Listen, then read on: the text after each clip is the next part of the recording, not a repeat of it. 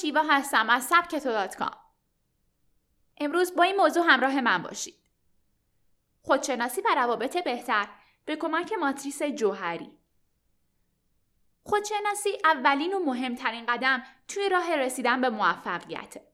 وقتی هدفی برای خودمون مشخص می‌کنیم و می‌خوایم برای رسیدن به اون برنامه ریزی کنیم قبل از هر چیزی باید بدونیم ما چه توانایی ها و مهارت هایی داریم و چطور می‌تونیم از اونا برای رسیدن به اهدافمون استفاده کنیم. در علم رفتارشناسی یک الگوی بسیار جالب از سطح آگاهی افراد نسبت به خودشون وجود داره که به اون ماتریس جوهری میگن. این ماتریس که نتیجه تحقیق دو نفر به نامهای جوزف لفت و هری اینکهامه به خودشناسی و البته افزایش آگاهی ما نسبت به خودمون و رفتار بهتر ما در گروه و محل کار می انجامه.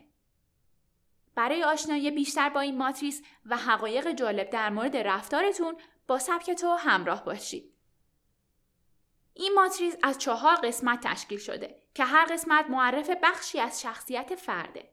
هر کدوم از این چهار بخش بسته به آگاهی فرد نسبت به خودش می‌تونه اندازه های متفاوتی داشته باشه. قسمت اول بخش آشکار توی این بخش عادتها و رفتارهایی از ما قرار می‌گیره که هم ما از اونها آگاهی داریم و هم دیگران اون رو در مورد ما می‌دونن. مثلا من فردی هستم که برای اینکه مطلبی رو کامل متوجه بشم باید اون رو بلند بخونم و دوستان و همکارام هم این موضوع رو می‌دونن. در نتیجه سعی می‌کنم این موضوع رو به شکلی مدیریت کنم که کسی رو اذیت نکنم. این مهمترین بخش از ماتریس و علم خودشناسیه.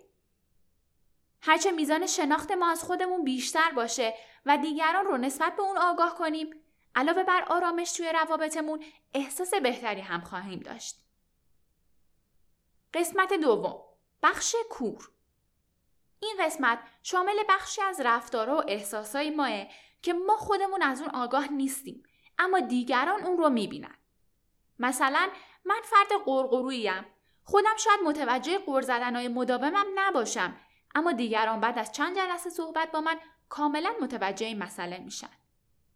منطقه کور در واقع خط قرمزهایی که ما بدون اون که بدونیم به دیگران نشون میدیم و دیگران هم روابطشون رو با ما بر اساس اونچه که در این منطقه می‌بینن تنظیم می‌کنن.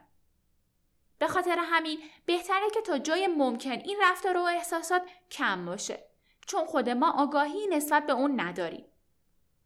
قسمت سوم بخش پنهان خودشناسی توی این بخش بیشترین معنی رو پیدا می‌کنه. این قسمت شامل رفتار و احساساتیه که ما خودمون از اون آگاهیم اما اجازه نمیدیم دیگران متوجه اون بشن. مثلا من فرد حسودیم و به اینکه دائم همکارم مورد توجه رئیسمون قرار می‌گیره حسادت می‌کنم اما در ظاهر لبخند می‌زنم و به موفقیت های اون تبریک میگم این قسمت معمولا جایگاه ترس و حساسیت های ماه بدیهیه که هر شخصی بخش خصوصی حتی در مورد افکار و احساساتش داشته باشه اما با بزرگتر شدن این بخش ما بیشتر توی خودمون فرو میریم و گوشگیر میشیم که ادامه این روند می‌تونه برای رفتارهای اجتماعی ما به شدت خطرناک باشه. در برخورد با این نوع احساسات باید سعی کنیم با خودمون رو راست باشیم. ببینیم واقعا چرا ما دچار چنین احساسی شدیم. آیا این مشکل راه حلی داره؟ تا جایی که می‌تونیم احساسمون رو با دیگران در میون بذاریم و در واقع منطقه آشکارمون رو بزرگتر کنیم تا احساس بهتری داشته باشیم. قسمت چهارم بخش ناشناخته این قسمت مثل یک اتاق تاریکه. افکار و احساساتی توی اون وجود دارن که نه ما از اون با خبریم و نه دیگران. در واقع این بخش از آگاهی فردی در سطح بالا باید به طور کامل از بین بره. چون ممکنه مهارت یا استعدادی داشته باشیم که به علتهای مختلفی مثل عدم اعتماد به نفس هرگز سراغ اون نریم و موفقیت های ناشی از اون رو برای همیشه از دست بدیم. مثلا هرگز سراغ موسیقی نمیریم چون از بی استعداد بودن توی اون میترسیم در حالی که یک استعداد فوقالعاده ای برای اون داریم ولی هرگز متوجه اون نمیشیم در واقع افراد موفق و رهبران بزرگ کسایی هستن که بخش آشکارشون بزرگترین قسمت ماتریس خودشناسیشونه و البته با حفظ قسمت های پنهان اون رو به حد اقل رسوندن چنین افرادی توی جامعه محبوبن و خیلی زود با دیگران ارتباط برقرار می‌کنن و تبدیل به دوستان خوبی میشن. برای اینکه به این سطح از خودشناسی برسیم و بتونیم فردی موفق در زندگیمون باشیم باید با خودمون رو راست باشیم. و تمام اونچه که از رفتارها و احساساتمون می‌دونیم رو روی چنین ماتریسی بنویسیم. حالا باید سعی کنیم که از دوستان و اطرافیانمون بازخورد بگیریم. و یادمون باشه که همین نظرهایی که می‌تونه ما رو تبدیل به فردی بهتر بکنه. نظر شما چیه؟ شما چقدر از خودتون و افکار و احساساتتون با خبرید؟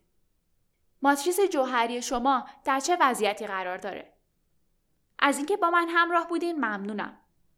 پادکست های بیشتر سبک تو رو از کانال تلگرام سبک تو کام دانلود کنید.